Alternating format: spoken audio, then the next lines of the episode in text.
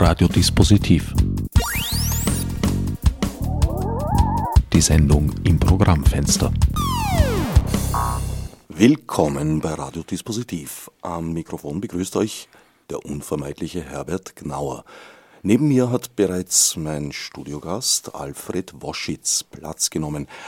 Eigentlich wollten wir heute zu dritt sein, indes Mercedes Echerer fehlt, entschuldigt gewissermaßen. Sie hat einen Termin bekommen, den sie leider weder verschieben noch absagen konnte. Ich wünsche ihr toi toi toi. Dennoch wird sie heute bei uns sein, sozusagen virtuell in Form einer Aufnahme, aus der wir einige Ausschnitte einspielen werden, die entstanden ist am 10. Mai 2016 in der Buchhandlung Orlando. An diesem Abend haben Mercedes Echerer und Martin Schienagel aus Irene Harrands Sein Kampf, Antwort an Hitler gelesen, beziehungsweise Mercedes hat gelesen, Martin Schienagel hat die betreffenden Stellen aus dem Original Mein Kampf von Adolf Hitler gelesen. Alfred, der Kunstraum Ewigkeitsgasse ist Herausgeber eines Faksimiles von Irene Harrands 1935 erschienenen Text. Was hat euch dazu bewogen, dieses Buch wieder erscheinen zu lassen, sage ich mal? Ja, ich bedanke mich zuerst einmal für die Einladung, heute hier sein zu dürfen und darüber ein bisschen zu erzählen. Äh, der Grund und die Motivation dieses dieses Werk oder dieses, äh, dieses Schriftstück oder das Buch von Irene Harand neu zu präsentieren, war eigentlich der, dass wir von 2013 an regelmäßig zum Tag der Bücherverbrennung am 10. Mai 1933 Bücher präsentieren, die in der Zwischenzeit so unter Anführungszeichen äh, gesagt in Vergessenheit geraten sind. Als wir dann auch noch in der glücklichen Lage waren, ein Original dieses Buches zu finden, war es natürlich sehr verlockend, dieses Original als Faksimile zu digitalisieren und Zuhörern oder jene, die dann unsere Lesung besuchen, auch zugänglich zu machen und wieder sozusagen unter das Volk zu bringen. Es gab ja schon eine Ausgabe vorher, die allerdings nicht Faksimile war und den Text auch, glaube ich, ein bisschen verändert hat, oder? Es war eine kommentierte Ausgabe, die ist erschienen im Effeland Verlag 2005 zum 30. Todestag von Irene Harand. Irene Harand nimmt sich in dem Buch Hitlers Text vor, greift wichtige Thematiken heraus und versucht sie mit sehr guten Argumenten, wie ich meine, äh, Stück für Stück zu widerlegen. Dazu muss gesagt werden, dass Irene Harand sein Kampf, die Antwort an Hitler, äh, von ihr auf eigene Kosten herausgegeben wurde und sie eigentlich eine Mahnerin, eine Mahnerin ist, was den aufkeimenden Nationalsozialismus von ihr bezeichnet unter dem Begriff die Hakenkreuzler war. Und diese Mahnung an die bevorstehende Katastrophe, die Irene Harand für mich ein, ein Symbol von Widerstand und Zivilcourage darstellt, in die heutige Zeit auch ein bisschen zu transportieren, das war eigentlich der, der, der Hintergrund, dieses Buch in die Öffentlichkeit wiederzubringen. Vielleicht hören wir uns an dieser Stelle einmal den ersten Ausschnitt aus der Lesung an. Vorher möchte ich noch mich bedanken beim Team von Radio Augustin, insbesondere Chris Haderer, der uns diesen Mitschnitt zur Verfügung gestellt hat. Aufgenommen hat ihn David Garcia Santos. Die wirksamste, aber auch fürchterlichste Waffe des Hakenkreuzes ist die Art seiner Propaganda. In seinem Buch Mein Kampf schreibt Hitler auf Seite 200. Die Aufgabe der Propaganda ist zum Beispiel nicht ein Abwägen der verschiedenen Rechte, sondern das ausschließliche Betonen des einen eben durch sie zu vertretenen. Sie hat nicht objektiv auch die Wahrheit, soweit sie den anderen günstig ist, zu erforschen, um sie dann der Masse in doktrinärer Aufrichtigkeit vorzusetzen, sondern ununterbrochen der eigenen zu dienen. Es war grundfalsch, die Schuld am Kriege von dem Standpunkt aus zu erörtern, dass nicht nur Deutschland allein verantwortlich gemacht werden könne für den Ausbruch der Katastrophe, sondern es wäre richtiger gewesen, diese Schuld restlos dem Gegner aufzubürden, selbst wenn dies wirklich nicht so dem wahren Hergang entsprochen hätte, wie es doch nun tatsächlich der Fall war. Diese Stelle in Hitlers Buch fasst das Hakenkreuz als einen Freibrief auf, um mit den Waffen der Lüge und Verleumdung den Gegner zu zerschmettern. Die Hauptsache ist das Ziel. Der Weg kann, lehrt das Hakenkreuz, auch über Fälschungen und Verdrehungen führen. Auf diese Weise hat das Hakenkreuz in die Seelen der Jugend ein Gift gepflanzt, das sie zu Schädlingen der Menschheit machen muss. Gott hat den Menschen die Sprache geschenkt, damit sie sich verständigen. Wer seine Nächsten belügt, der hat diese Gabe missbraucht. Die Welt soll erkennen, dass das Hakenkreuz durch Missachtung der Religion, der Sitte und der Moral, durch Schändung der Wahrheit und der Gerechtigkeit seinen Sieg errungen hat. Und dass es die Pflicht aller Menschen und Völker ist, das Hakenkreuz zu bekämpfen. Damit sich diese Pest nicht über die Grenzen des Dritten Reiches hinaus verbreite und damit auch die Millionen, die in dem deutschen Käfig schmachten, erlöst werden.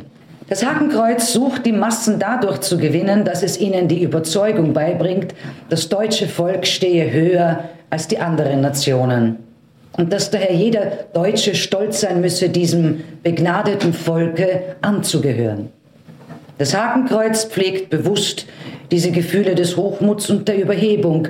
Hitler beneidet die Franzosen, die nicht zur Objektivität erzogen werden, sondern zur subjektivsten Ansicht, die man sich nur denken kann. Ich muss es offen sagen, man kann dem eigenen Volke keinen schlechteren Dienst leisten, als es zu verleiten, sich über andere Nationen zu erheben. Ein Staat ist ein Glied innerhalb der Völkerfamilie, die diese Welt ausmacht. Ein Volk darf den Hass des umgebenden Völker nicht auf sich laden, indem es bei jeder Gelegenheit immer und immer wieder hervorhebt, es sei besser, es sei edler als die anderen Völker. Der Nationalismus wirkt wie Gift, wenn er der Jugend eingepflanzt wird, um ihren Hass gegen andere Menschengruppen zu entfachen. Hier liefert Irene Harand aus meiner Sicht einen ausgesprochen grundsätzlichen, sehr klarsichtigen Text, der heute leider erschreckende Aktualität hat. Wenn man die Nationalitäten oder auch Kulturen, wenn man so möchte, Kulturräume, die ja sehr oft auch einfach ein künstliches Konstrukt sind, darauf möchte ich jetzt nicht näher eingehen. Es gab mal eine Sendung mit Richard Schubert vor etwa einem Jahr, wo wir das des Langen und Breiten besprochen haben, wer es nachhören möchte. Ja, man hetzt sie letztlich in eine Perspektivlosigkeit, weil wenn jeder dieser Kulturkreise äh, den Führungsanspruch stellt, naja, dann wird die Schlech Welt zu einem permanenten Schlachtfeld. Was er dann auch geschah. Du hast vollkommen recht, das wäre auch jetzt die Überleitung in die heutige zeitgenössische oder in die, in die aktuelle Situation, die wir in Europa auch vorfinden, dass aufgrund dieser sogenannten äh, Flüchtlingskrise jetzt die Nationalstaaten oder Nationalitäten wieder äh, ihre Nationalität in den Vordergrund rücken und, und die Aussagen der Irene Harand, wie sie jetzt soeben gehört wurden, natürlich tagespolitisch große aktuelle äh, Bedeutung wieder haben. Äh, wir sehen heute Bewegungen wie die Pegida oder sonstige Bewegungen, die wieder auf der Straße unterwegs sind. Wir sehen eine, einen aufkeimenden äh, Rechts, Rechtsruck in Europa. Wir sehen neu mobilisierte Gruppen, die gegen das andere das Fremde äh, agieren. Es ist eine Zunahme einer, einer xenophobischen äh, Verhaltensweise bemerkbar und wie Irene Harand schon sagt, oder die sie der Ansicht war, dass auch gewisse prekäre wirtschaftliche Verhältnisse einen Nährboden zur Ideologie des Nationalsozialismus bilden, dann muss ich dir vollkommen recht geben, dass es hier um wirkliche Tagesaktualität auch handelt. Und es war auch ausgesprochen mutig, diesen Text in Österreich des Jahres 1935 zu publizieren, weil auch hier war ja eine nationalistische Grundstimmung vorherrschend. Der Austrofaschismus hat, das ist für mich eine, einer der Punkte, die tatsächlich schwer nachzuvollziehen sind. Der Austrofaschismus war eigentlich auch ein, äh, wie soll ich sagen, ein, ein, ein deutsch-nationaler in dem Sinn, dass sie irgendwo versucht haben, die besseren Deutschen zu sein. Ja, dazu muss man noch sagen, dass vielleicht auch die Irene Harand als überzeugte Katholikin bis in die 40er Jahre hinein Monarchistin und, wie du eben gesagt hast, eine Anhängerin des Austrofaschismus war. Die Harand-Bewegung wurde auch Teil der Vaterländischen Front und verteidigte bis zum Schluss den autoritären Kurs von Regierungen von Engelbert Dollfuß und, und Schuschnigg. Und das hat man ihr auch dann später in der, in der Beurteilung ihrer Arbeit oder ihres Buches auch vorgeworfen, dass es nicht die Lösung sei, einen Faschismus mit dem Zugeständnis zu einem anderen Faschismus zu bekämpfen. Das hängt zusammen mit einer der Stellen in dem Buch oder sagen wir einen der Fäden, weil es kommt öfter mal vor, die mir nicht ganz einleuchten, wie sie darauf kam. Sie schreibt, dass es in Österreich keine Mehrheit für einen Anschluss an Deutschland gäbe. Soweit ich weiß, haben zu diesem Zeitpunkt aber ja, eigentlich alle politischen Parteien bis hin zu den Kommunisten den Anschluss im Parteiprogramm gehabt, also angestrebt, offen. Die Geister haben sich nur darin geschieden, ob mit oder ohne Hitler. Es war für mich auch verständlich, weil kaum jemand hielt dieses übrig gebliebene Österreich das nach dem Zerfall der Monarchie sein Industriegebiet, die Tschechoslowakei, seine Kornkammer, Ungarn, seinen Zugang zum Meer und, und, und verloren hatte und eigentlich reduziert wurde auf, ja, ein bisschen überspitzt gesagt, den Verwaltungsbezirk Wien und aber kaiserliche Jagden. Äh, ich glaube, jetzt muss man, muss man den Humanismus der Irene Harand als Antwort hernehmen. Ich bin der Meinung, dass Irene Harand zwar diese äh, Zusammenhänge, wirtschaftlichen Zusammenhänge einer Überlebensfähigkeit äh, des äh, Deutsch-Österreich angezweifelt hat, aber im Prinzip ist es ihr um ein humanitäres Anliegen gegangen. Und zwar, es ist ein humanitäres Anliegen gewesen, gegen antisemitische Strömungen innerhalb des Austrofaschismus zu kämpfen und auch gegen die Armut anzuschreiben, in dem Sinn jetzt. Ja. Dadurch gab es auch ihre Zeitschrift äh, Die Gerechtigkeit, in der sie gegen äh, Menschennot und Rassenhass argumentierte und die sogar in einer relativ hohen Auflage mit 28.000 Exemplaren, zum Beispiel auch in polnischer und französischer Sprache erschien und die sie gemeinsam mit Moritz Zahlmann, einem jüdischen Rechtsanwalt, herausgegeben hat. Für ihn schrieb sie auch schließlich als Stellvertreterin seines Verbandes der Kleinrentner und Sparer Österreichs in dessen Zeitung Welt am Morgen. Also es war schon ein sehr humanistisches Gedankengut auch dahinter, überlagert natürlich durch die wirtschaftliche Situation des neuen äh, Deutschösterreich. Ja, aber wie kam sie zu der Fehleinschätzung, also soweit ich sie eben verstehe, diese Zeit und, und ihre Geschichte, Fehleinschätzung, dass es in Österreich für den Anschluss keine Mehrheiten gäbe?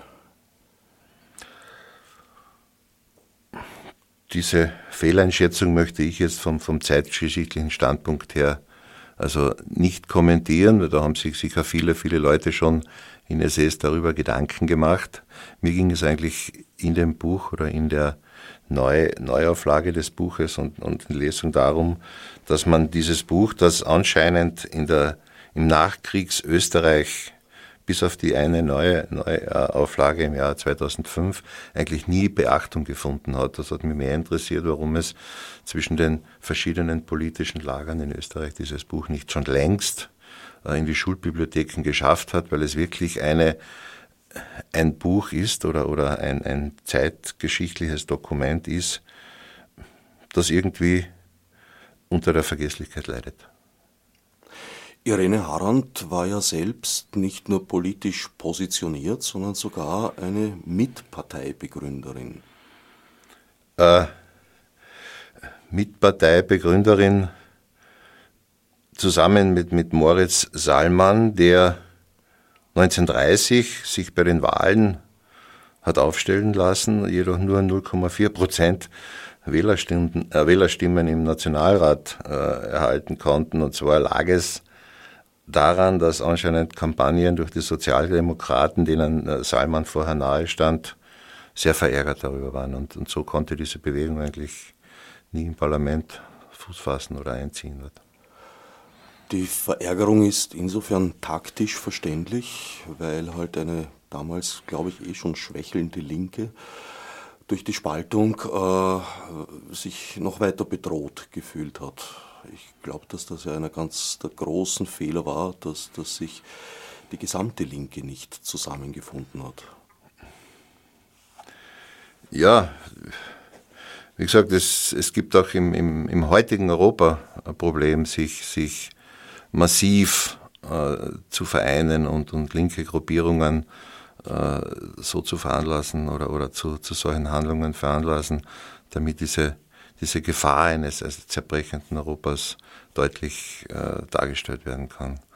Und es ist auch für Irene Harand damals natürlich noch einmal diese, diese politischen Hintergründe. Ich glaube nicht, dass Irene Harand über linke Rechte, über äh, wirtschaftliche Probleme dermaßen sich jetzt äh, politisch agitativ äh, auseinandergesetzt hat, sondern ich glaube immer noch, dass der humanitäre Ansatz bei Irene Harand aufgrund ihres äh, Berufs, äh, das sie in den 20er Jahren gehabt hat. Äh, sie war zuständig für Kleinrentnerverbände, es waren äh, Arbeitslose, es waren äh, alte Menschen, die durch den,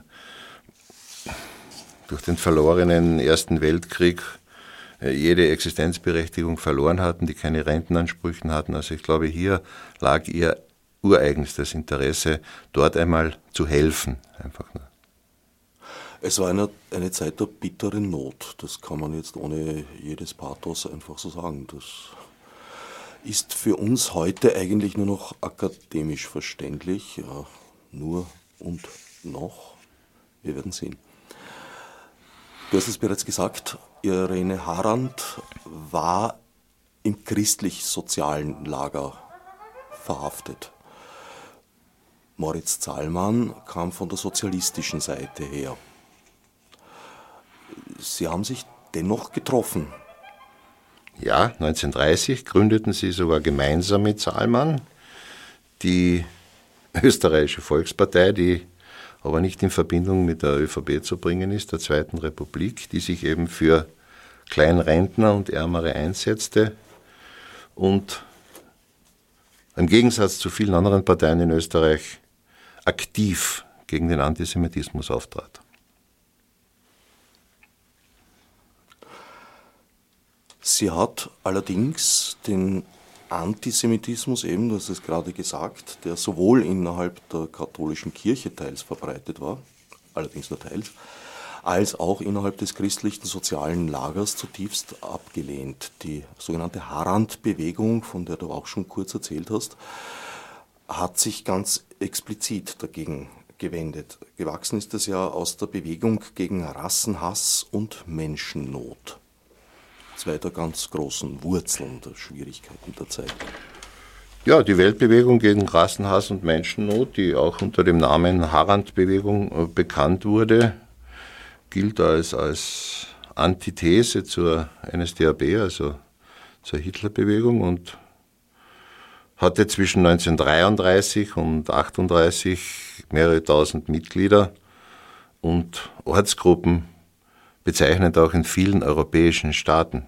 War also eine bisschen internationalistisch gedachte Bewegung. Richtig, auch im Zusammenhang mit der Pan-Europa-Bewegung dieser Zeit, ja, die vom Gudenhof-Kalergi, Richard Gudenhof-Kalergi sehr massiv betrieben wurde. Und zwar das Sprachrohr für diese Weltbewegung gegen Rassenhass und Menschennot war die Wochenzeitschrift Gerechtigkeit, die eben wie vorher schon erwähnt, in dieser Auflage von 28.000 Exemplaren regelmäßig erschienen ist. Und ein Weltkongress der Harand-Bewegung scheiterte 1937 endgültig dann an den finanziellen Möglichkeiten dieser Organisation und auch leider Gottes unter mangelnder Unterstützung der österreichischen Behörden. Irene Harand trennt da zwischen einem positiven Nationalismus und einem negativen Nationalismus.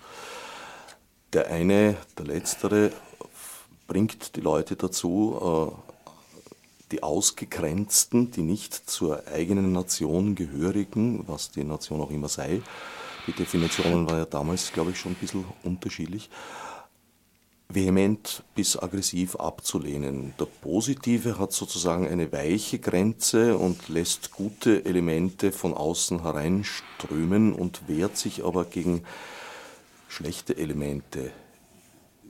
Wie siehst du das? Ist das nicht ein bisschen naiv gedacht? Hm, naiv gedacht.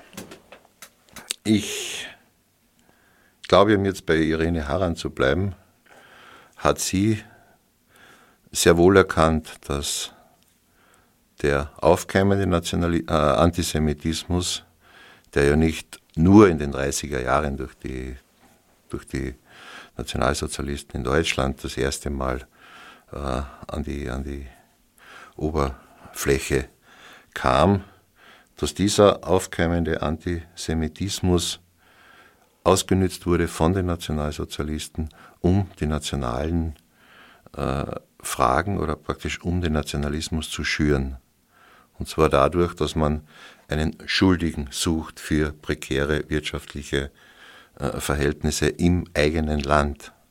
Und, und diesen, Nationalis diesen Antisemitismus umzumünzen, war dann eigentlich das schreckliche Ergebnis der, einer, einer rücksichtslosen und gewaltbereiten nationalsozialistischen Gewaltherrschaft. Wie weit würdest du Parallelen sehen zwischen der damaligen Situation und der heutigen? Naja, wenn ich mir das, das heutige Europa anschaue, wie es von einer großen, in den 50er und 60er Jahren äh, in den Köpfen der, der, der Betreiber dargestellten Friedensmission sein soll und mir heute anschauen, wie schnell das aufgrund einer Bedrohung durch unter Anführungszeichen jetzt fremden und xenophobischen Verhalten von gewissen Nationalstaaten zu einer Schrebergartensiedlung verkommt, äh, wird es mir Angst und Bange. Ja? Also äh, Staaten, die jahrzehntelang selbst äh, jetzt, ich rede jetzt von den Ostblockstaaten, äh, unter, unter Ermangelung von Freiheit irgendwo danach gelächzt haben, dass endlich die Grenzen auf sind und sich jetzt wieder verschließen, nur weil andere Völker aus, aus, aus, äh, aus kriegerischen oder wie auch immer aus äh, Motiven ihr Land verlassen müssen, sich denen wieder zu verschließen, das ist eigentlich für mich die Umkehrung eines, eines KZs. Also wir schließen uns ein Früher haben wir eingeschlossen, jetzt schließen wir uns selber irgendwo ein. Und äh, es ist sehr, sehr schräg und sehr äh, bewusst in diese Richtung gedacht, von mir jetzt, damit ich auch Gründe habe, dieses Buch immer wieder lesen zu lassen und, und was wir auch weiter tun werden. Wer jetzt neugierig geworden ist, wo lässt sich das Buch beziehen? Auf die heutige Situation? Nein, nein, wo kann man es einfach bekommen? Um Ach, okay. Ja. Beziehen kann man es einfach unter meiner Telefonnummer, die ich gerne bekannt gebe, oder eine E-Mail-Adresse beim Verein Welt und Co., dessen Sitz im, 17. Gemeindebezirk in der Telemanngasse 6 ist. Am Website des Vereins kann man es auch bestellen? Nicht. Geben wir es trotzdem bekannt, die URL. Ui, jetzt habe ich dich bei einer schlecht recherchierten Stelle. Nein. Äh, wir werden es auf jeden Fall verlinken bei der Sendungsinformation. Also wer das jetzt hört und die URL sucht, bitte nachschauen. Einfach auf der Seite der Sendung, auf dem Website des Freien Radios eures Vertrauens. Der Verein Ewigkeitsgasse hat in seiner Gründung etwas mit dem mittlerweile leider verstorbenen Frederick Morton zu tun. Was ist das für ein Geist, den ihr da von Frederick Morton mitbekommen habt?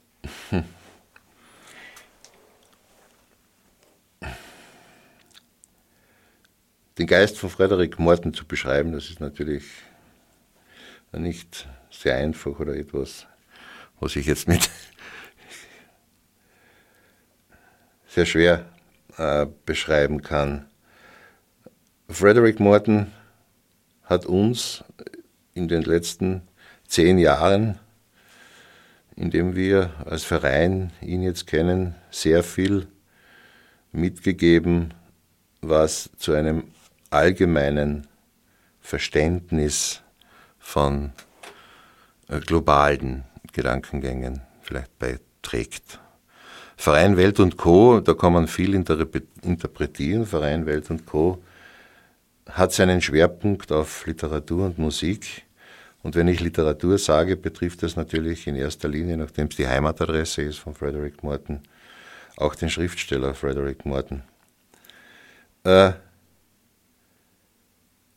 in, seiner, in seinem Roman Die Ewigkeitsgasse, das ja als erstes Gratisbuch der Stadt Wien äh, verschenkt wurde, gibt er diesem Kleinod österreichischen Zeitgeschichte ein Gesicht seiner Heimatgasse. Ja.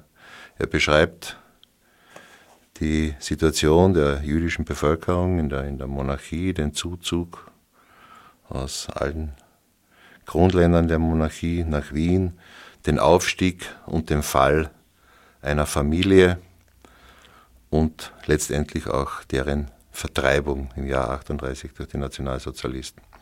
Frederik Morten hat mir oft gesagt, dass er, wenn er nach Wien zurückkommt, er Wien immer in zwei Hälften teilt. Einmal ist es das moderne Wien, die heutige Großstadt, in der er seine äh, Einladungen, seine Anlässe und so weiter absolviert. Und das zweite Wien ist das Wien seiner Kindheit, das er immer noch sucht und wo er auch innerlich der Fritz Mandelbaum bleibt. Der kleine Fritz Mandelbaum, der eben dort in dieser Telemann-Gasse aufgewachsen ist. Und der entscheidet, oder er unterscheidet Wien auch immer äh, in Hernals, sein Wiener Hernals, ist ein eigenes Wien als die große Stadt Wien. Und er hat einmal gesagt, wo er sich dann eigentlich wirklich zu Hause fühlt. Dann hat er sehr spöttisch darauf oder mit einem lächelnden Auge sagt, an der Kreuzung zwischen Broadway und Hernalser Hauptstraße irgendwo im Atlantik. Also einer der Vertriebenen, die es geschafft haben, vielleicht keinen, keinen Ausgleich zu finden, aber doch äh, sich ihrer ehemaligen Heimat mit einem positiven Interesse wieder nähern konnten. Was, glaube ich, eine große persönliche Leistung sein muss. Ja, ja. Stimmt absolut. Er hat euch gefördert bei der Vereinsgründung? Nein, er hat uns bei der Vereinsgründung nicht gefördert. Der Verein ist eher zufällig dort gelandet in der Telemanngasse. Und es kam erst nachher, als diese Geschichten, die sich hier um das Haus rankten, kam eigentlich heraus, dass es zu dieser Gasse auch einen eigenen Roman gibt, was uns als Verein natürlich besonders motiviert hat, ein bisschen in der Geschichte zu wühlen und, und die Gedenktafel in der Straße zu hinterfragen, auch um die Geschichte der dort äh, bis 2008 in Betrieb gewesenen Maschinenfabrik zu hinterfragen. Und wir haben eigentlich Frederick Morton dann eingeladen, am 7. Februar 2007 das erste Mal seine Heimatgasse zu besuchen. Und das war ein sehr äh, freundschaftliches, sehr heimatverbundenes Gefühl für Herrn Morton, wieder bei uns zu sitzen und vor allem, wir haben eine schöne Bibliothek auch dort in den Büchern zu kramen und, und festzustellen, dass diese seine Heimatgasse doch einen gewissen Ewigkeitsanspruch hat. Und dann gab es eine Verbundenheit bis zu seinem Tode. Wir haben dann die, nächsten Jahre, also nächstes Jahr haben wir das zehnjährige Bestehen des Vereines dort an dem Vereinssitz. Wir haben acht Jahre gemeinsam fast alljährlich verschiedene Projekte in Wien umgesetzt. Dieses Projekt, das Buchprojekt Irene Harans, Sein Kampf, Antwort an Hitler, abermals herauszubringen, da gibt es eine ganz, ganz direkte Verbindung. Also eigentlich bezieht sie sich hier auf einen Teil der Geschichte, die Frederick Morton da geschildert hat. Und auch seiner persönlichen Lebensgeschichte natürlich. Ja, es, es, hat, es ist verknüpft, verknüpft mit Frederick Morton in dem Sinn, dass Irene Harand natürlich von 38 bis 1975 wie Frederick Morton in New York gelebt hat.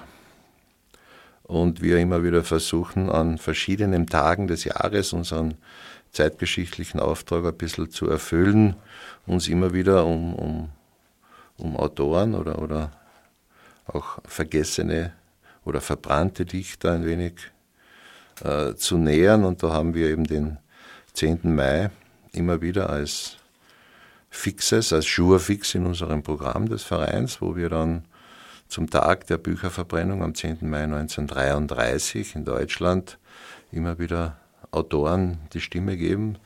Das heißt, es ist immer ein Open Forum am 10. Mai, alljährlich bei uns in der Telemanngasse, dass verschiedene Autoren kommen und aus Texten von verbrannten Dichtern lesen. Und nachdem im Zuge der Recherche für das Harandbuch festgestellt wurde, dass ja in Österreich 1938 eine Bücherverbrennung stattgefunden hat, wo Irene Harans Buch drunter war, war das natürlich für uns ein sofortiger Schluss. New York, Bücherverbrennung, 10. Mai, dass das in der Orlando bewusst an dem Tag stattfindet, war klar für uns. Vielleicht hören wir uns an dieser Stelle einen weiteren Ausschnitt an, in dem Irene Harand eben das, was wir vorher besprochen haben, den Nationalismus, die Nationalisierung oder die Aufhetzung in diesem Sinn, die Emotionalisierung nationalistischer Gefühle sowie den Umgang mit der Jugend thematisiert. Es liest abermals Mercedes Echer aus Irene Harans Text, während Martin Schienagel die Passagen aus Hitlers Originaltext liest. Jede Kreuzung zweier nicht ganz gleich hoher Wesen gibt als Produkt ein Mittelding zwischen der Höhe der beiden Eltern. Das heißt also, das Junge wird wohl höher stehen als die rassisch niedere Hälfte des Elternpaares, allein nicht so hoch wie das höhere. Die Folge dieses in der Natur allgemein gültigen Triebes zur Rassenreinheit ist nicht nur die scharfe Abgrenzung der einzelnen Rassen nach außen, sondern auch ihre gleichmäßige Wesensart in sich selber. Daher entsteht auch hier der Kampf untereinander weniger infolge innerer Abneigung, als etwa als vielmehr aus Hunger und Liebe. In beiden Fällen sieht die Natur ruhig zu, ja befriedigt. Und nach tausend Jahren und mehr zeigt sich dann oft die letzte sichtbare Spur des einstigen Herrenvolkes in hellerem Hautton, denn sein Blut der unterjochten Rasse hinterließ und in einer erstarrten Kultur, die es als ursprüngliche Schöpferin einst begründet hatte. Es gäbe für die Welt kein edleres Ziel, als das arme deutsche Volk von der Herrschaft des Nationalsozialismus zu befreien. Das Hakenkreuz will das Rad der Menschengeschichte um Jahrtausende zurückdrehen. Es will uns in die Zeiten zurückführen, in denen nur das Faustrecht herrschte und Liebe und Mitleid unbekannte Begriffe waren. Was sind wir Menschen im Verhältnis zum Weltall? In der Weltgeschichte wiegt die Gegenwart des Menschengeschlechts wie ein Regentropfen, der in das Meer fällt. Mit welchem Recht verfallen wir, armselige Geschöpfe, in Hochmut, preisen Fleisch und Blut als edel und heilig, während wir angesichts unserer Schwächen und Mängel eher Grund hätten, sehr bescheiden zu sein und uns eng zusammenzuschließen um den Fortschritt der Menschheit zu ermöglichen und den künftigen Geschlechtern das Dasein zu erleichtern. Ja, das ist natürlich eine sehr gute Zusammenfassung und unwiderlegbare Zusammenfassung der Rassentheorien, die Hitler ja in diesem Text bereits ausformuliert hat. Was bei ihm noch fehlt, ist diese Vernichtung. Das kam erst später hinzu. Und umgesetzt wurde sie dann nach der Wannsee-Konferenz. Ja. Aber dennoch ist es, glaube ich, ein Text, äh, ja, der die Ansicht widerlegt, man hätte damals nicht gewusst haben können, wohin das alles führt. Das ist richtig. Zum, zum Begriff der, der Rasse, die immer wieder bei, bei Irene Harand vorkommt, sei zu sagen, dass es natürlich zu dem Zeitpunkt oder in dem Zeitraum, in dem Irene Harand dieses Buch geschrieben, haben, äh, geschrieben hat, äh, der Begriff Rasse noch eher für Ethnologien gestanden ist. Ja, das heißt, dieses Wort Rasse war eigentlich im, im, im Gebrauch der deutschen Sprache noch viel tiefer verankert, als es vielleicht jetzt oder heute ist. Da hat sich schon einiges im Verständnis zu dem Wort oder überhaupt zum Begriff, äh, glaube ich, getan. Äh, dass man es nicht gewusst hätte, wo das enden wird und dass es zu, zu diesen Brutalitätsausbrüchen und, und, und Gewaltausbrüchen durch die Nationalsozialisten kam, ist zu sagen, dass es bereits nach der Macht Ergreifung Hitlers im Januar 1933 in Deutschland Konzentrationslager gab. Das ist vielleicht auch im allgemeinen Verständnis gar nicht so, so bekannt, ist zum Beispiel ein sehr, ein sehr vehementer Kämpfer gegen Krieg, der, der bekannte Erich Mühsam, hier schon am 9. Juli 1934 in einem KZ in Oranienburg von NS-Heischern erschlagen worden. Ja. Und, und sein, sein Aufruf war ja damals schon, wer sich lügt, der fügt. Na, wer sich fügt, der lügt, entschuldige. Also darin ist schon zu ersehen, dass es, und der war auch Journalist, dass es eigentlich schon klar war, wo das Ganze hinführen wird. Dass es damals, dass damals die Gegenwart nicht als Pflicht für jeden gegolten hat, dagegen aufzustehen, ist wahrscheinlich auch in, in, in, der, in dieser vor, vorherigen bitteren Armut in gewissen Gesellschaftskreisen zu sehen und dieses äh, positive, neue äh, Lebegefühl, dieses äh, durch die Nationalsozialisten propagiertes äh, Glücksgefühl und, und der Aufstand, der jetzt wieder unter Wort Rasse genannt, des, des Glücklichseins, dass die Mädchen Uniform tragen konnten aus dem BDM und, und Ordnung herrschte, ja, aus, aus diesem Chaos des Ersten Weltkrieges und aus, den, aus der Zwischenkriegszeit dass das verlockend war für einen Großteil der Massen und man leichter vergessen konnte, was vielleicht im Hintergrund, welcher Brand da schwelgte, ist, ist für mich aus heutiger Sicht irgendwo verständlich. Du hast da etwas angesprochen, dass der Antisemitismus eigentlich bis zu den Nazis vor allem ein kulturell argumentierter und definierter war. Mit den Nazis kam dann eine ganz, ganz wesentliche und sehr perfide Änderung. Es wurde zu einem biologisch definierten Antisemitismus. Dem kulturell definierten, der natürlich auch seine Furchtbarkeiten hatte und Grausamkeiten und Programme verursacht hat und auch in der gemilderten Form äh, sicher schrecklich war, man konnte ihm immerhin ein Stück weit entfliehen, indem man konvertiert ist. Das war teilweise auch äh, notwendig, um zum Beispiel berufliches Fortkommen zu haben. Berühmtes Beispiel, Gustav Mahler musste sich taufen lassen, bevor er Hofoperndirektor werden konnte. Den biologisch definierten Antisemitismus, da gab es kein Entfliehen. Im Gegenteil, der wurde ja zurück, mehrere ja. Generationen zurückgerechnet. Das ist natürlich eine ganz besondere Perfidie.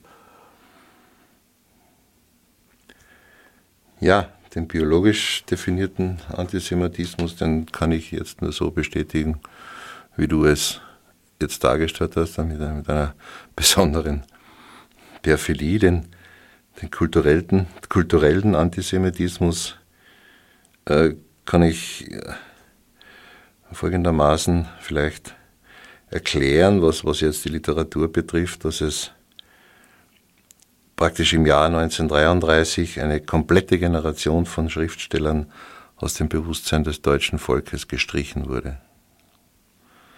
Äh, es wurden Bücher fast aller deutschsprachigen Autoren den Flammen übergeben und das wirkte auch dann über, über den Zusammenbruch des Dritten Reiches hinaus, also dermaßen schrecklich und, und vom Ergebnis her verwerflich war das Ganze.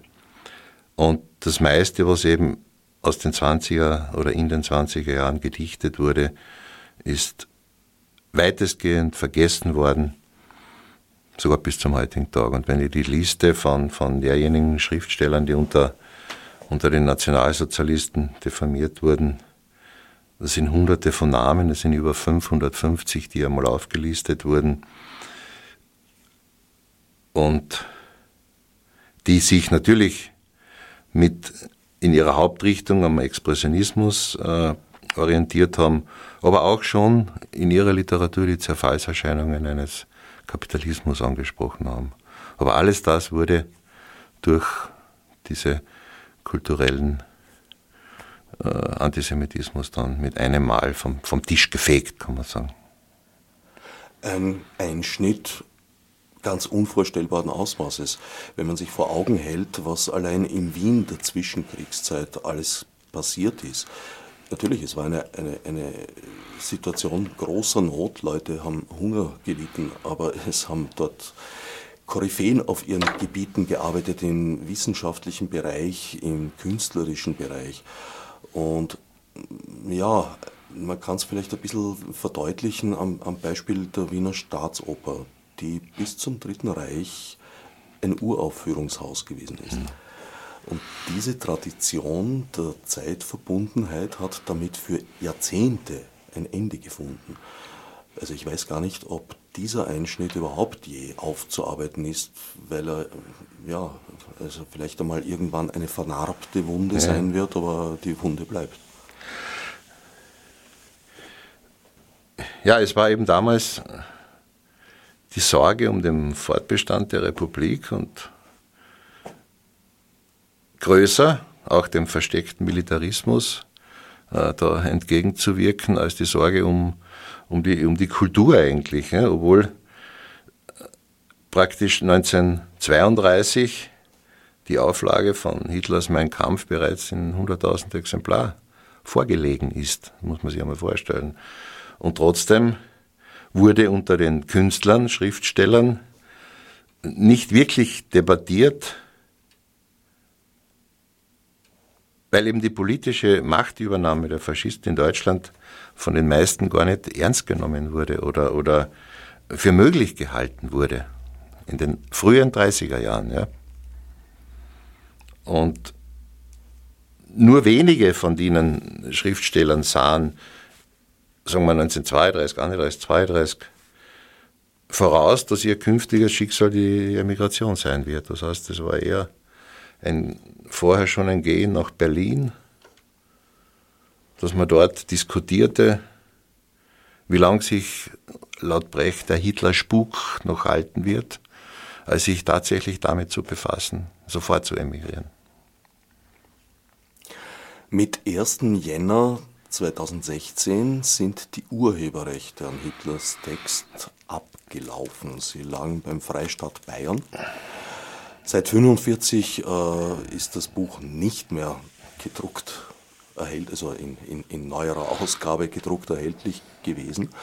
Davor wurde ordentlich Geld damit verdient. Also Hitler wurde persönlich durch das Buch zum schwerreichen Mann weil selbstverständlich sind alle diese Exemplare, die Ehepaaren geschenkt wurden, die ja sonst irgendwo verteilt wurden, ja auch bezahlt worden. Du bist ein Gegner der Ausgabe, die heuer im Jänner erschienen ist, die kommentierte Ausgabe, wo der Originaltext mit mehreren tausend Zitaten, äh, Kommentaren umgeben wird, pardon, die in, in einen Kontext stellen, in einen historischen Kontext. Ich halte das ja für ein sehr positives Projekt. Du hast ein bisschen eine kritischere Ansicht, glaube ich. Also ich würde deine, deine Aussage des Gegners jetzt nicht vollinhaltlich äh, jetzt äh,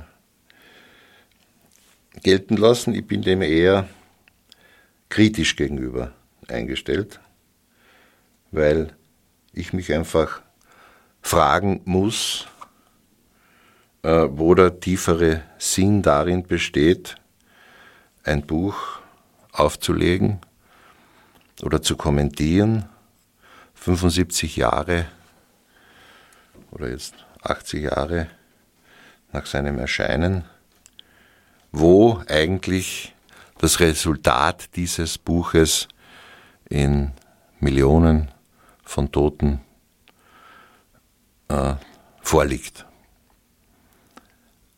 Ich, ich verstehe nicht ganz die Motivation der Historiker, die über Jahre sich mit Theorien auseinandersetzen, die zum Schluss eigentlich äh, das Resultat haben, das wir alle kennen. Äh, ein Weltkrieg, verfolgte Ethnien, äh, unmenschliches Leid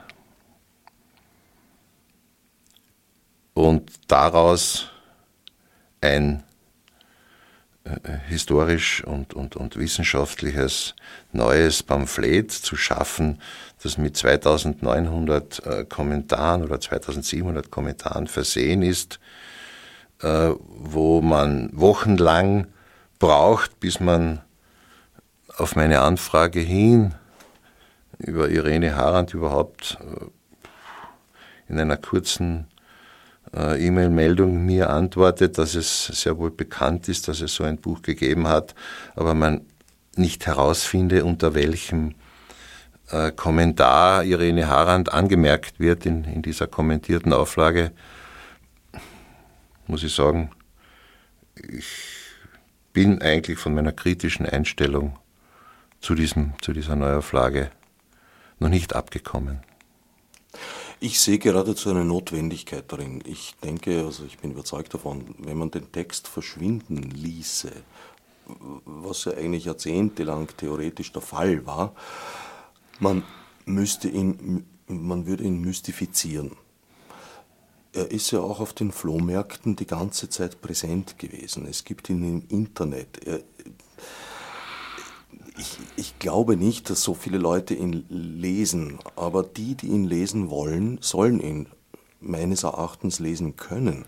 Nur ich finde es sehr notwendig, dem dann auch den, den faktischen Rahmen dazu zu geben und zu zeigen, wo lügt Hitler definitiv oder welche Absicht steckt dahinter. Weil ich denke, dass da eine schon auch sehr gute analytische Leistung geboten wurde.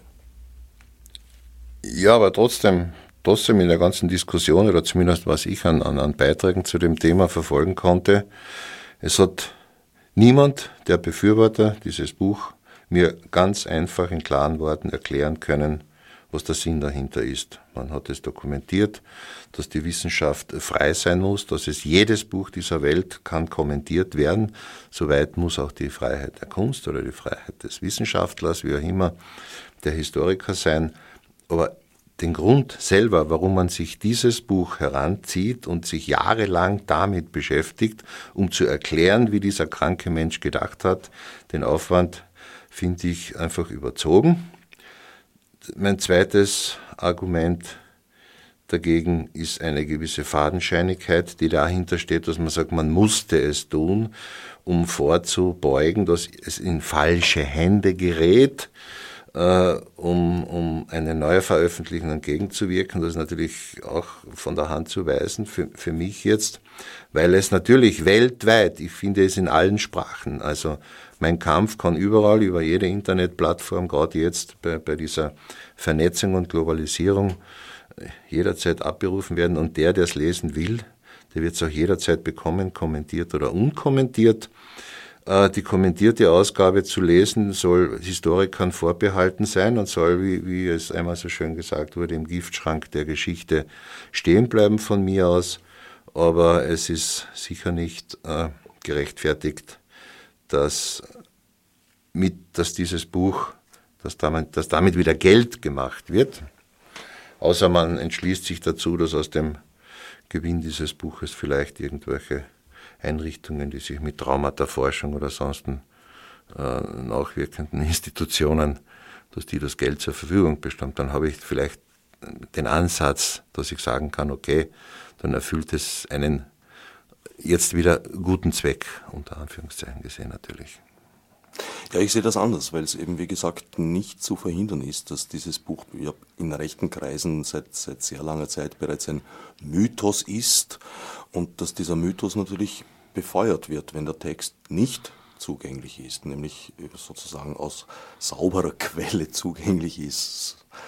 Äh, wie gesagt, denke ich auch, dass das natürlich auch einer, eines Korrektivs bedarf. Naja, Hitler hat auch einmal gesagt, wenn er gewusst hätte, dass er äh, in Deutschland zum Führer wird, dann hätte er das Buch gar nicht geschrieben, was die Bedienungsanleitung für einen äh, weltweiten äh, Massenmord ist. Auf der anderen Seite denke ich schon auch, dass das Buch viele Aspekte abdeckt, die mir eigentlich durch diese Diskussion im Volkstheater, die wir beide besucht haben und die Anfang des Sommers auch in zwei Teilen in dieser Sendereihe übernommen wurde, eröffnet haben, nämlich äh, einerseits die Funktion sozusagen als Grundlage eines neu zu definierenden Parteiprogramms zu dienen Andererseits glaube ich schon, aber auch sehr bewusst als Finanzierungsquelle. Also Hitler war zu dem Zeitpunkt inhaftiert auf der Festung in einer sehr bequemen äh, Art und Weise. Es haben auch sehr wichtige Leute dafür gesorgt oder teils sehr prominente Leute, wie Winifred Wagner zum Beispiel, hat ihn dort mehrfach besucht, dass es ihm dort an nichts mangelt. Äh, er hat das Buch dort geschrieben, er hatte die Muße, diese Gedanken zu formulieren und ich denke schon, dass das äh, auch, auch, wie soll ich sagen, als Fanartikel gedacht war. Als ideologische Anleitung einerseits, aber andererseits auch das, was man unter die Leute bringen kann, um damit Gelder zu erwirtschaften. Gut, das kann ich jetzt nicht äh, bestätigen, dass das eine Finanzierungsquelle für den Schriftsteller Adolf Hitler war. Äh, befremdend dabei ist bei mir die Verbreitung dieses Buches, und zwar, dass es dann eigentlich eine Art zum, zum, zum Gesetz oder zu, zur Pflicht erhoben wurde, dass dieser Mein Kampf in jedem, in jedem Haushalt statt der Bibel im heiligen Eck zu stehen hat. Es wurde auch bei, bei Hochzeiten dieses äh, Werk, Mein Kampf, in derselben Größe und Form wie die, die Bibel, die sie damals hat, diese Volksbibel, gab es dann die Volksausgabe von Mein Kampf. Das war also artengleich, gleich dick, hat gleich ausgeschaut und, und war eigentlich jetzt nicht ein Geschenk, sondern war ein, eine verpflichtete Zugabe oder Beigabe des Führers an das glückliche Brautpaar. Mao Zedong hat das gar nicht so viel später übernommen, dieses Konzept. Ja, muss man ja nicht billigen. Naja, ich weiß es nicht, ob das vielleicht nicht sogar schon geschehen ist, aber auch eine kommentierte Ausgabe der Mao-Bibel fände ich interessant. Weil wenn du gesagt, äh, gesagt hast, äh, dieses Psychogramm, das es natürlich auch ist, eines durchgeknallten, äh, ich glaube, so leicht sollte man sich's nicht machen. Auch das ist von großem Interesse, weil ich glaube, äh, heute sind auch einige Menschen so an der Schwelle zum Durchknallen. Ja, aber hätte es, du hast jetzt recht, äh, ich habe es mir sicher auch nicht leicht gemacht, nicht zu vergleichen mit dem, was Irene Harand mit ihrer Idee, sein Kampf, Antwort an Hitler, äh, für das sie sich entschlossen hat, dass sie eben auf dieses Buch diese Antwort gibt, die wir heute hier vorliegen haben, mit enormen persönlichem Einsatz, mit einer enormen Gefahr, mit einer enormen Gefahr unter, unter lebensbedrohenden Umständen. Auf sie wurde ja eine Ergreiferprämie von 100.000 Reichsmark aus, auf, äh, ausgesetzt. Irene Harrans Wohnung wurde am 12. März 1938 von NS-Schergen äh, gestürmt mit dem Auftrag, äh, sie sofort zu erschießen. Glücklicherweise war sie damals in London und konnte noch rechtzeitig nach Amerika emigrieren. Also es steht schon an, ihr jetzt äh, zu ihrem Geburtstag im, am 7. Äh, September wieder zu gedenken. Und deswegen freue ich mich ganz besonders, dass wir heute hier sitzen und darüber eine Woche vorher reden dürfen oder ich reden darf. Wir nähern uns dem Ende der Sendezeit. Ihr habt sich etwas geplant zu diesem 7. September? Nicht. Ihr werdet den Tag in aller Stille begehen, keine Lesung. Wir werden die Lesung auf einem anderen Zeitpunkt verschieben, weil die Stimme, die ich der, die, die ich der Frau Harand wiedergeben will, soll natürlich von der Mercedes Echerer kommen. Und, und da warten wir, bis sich's terminmäßig wieder ausgeht. Eigentlich wollte ich die Sendung mit einem weiteren Ausschnitt aus der Lesung in der Buchhandlung Orlando beschließen. Indes, wir haben jetzt leider keine Zeit mehr dafür. Es hätte sich um einen Appell gehandelt, um den Schluss des Buches. Ein Appell, der heute noch gültig wäre. Vielleicht gibt es den, die einen oder anderen, die das nachlesen möchten. Es bleibt mir noch, mich zu verabschieden, mich nochmals zu bedanken bei Chris Haderer und dem Team von Radio Augustin, vor allem auch David Garcia Santos, denen wir die zwei Ausschnitte, die wir spielen konnten, verdanken. Weiters bei meinem Sendungsgast Alfred Woschitz vom Kunstraum Ewigkeitsgasse und allen anderen danke ich fürs Zuhören. Als Nef Marburg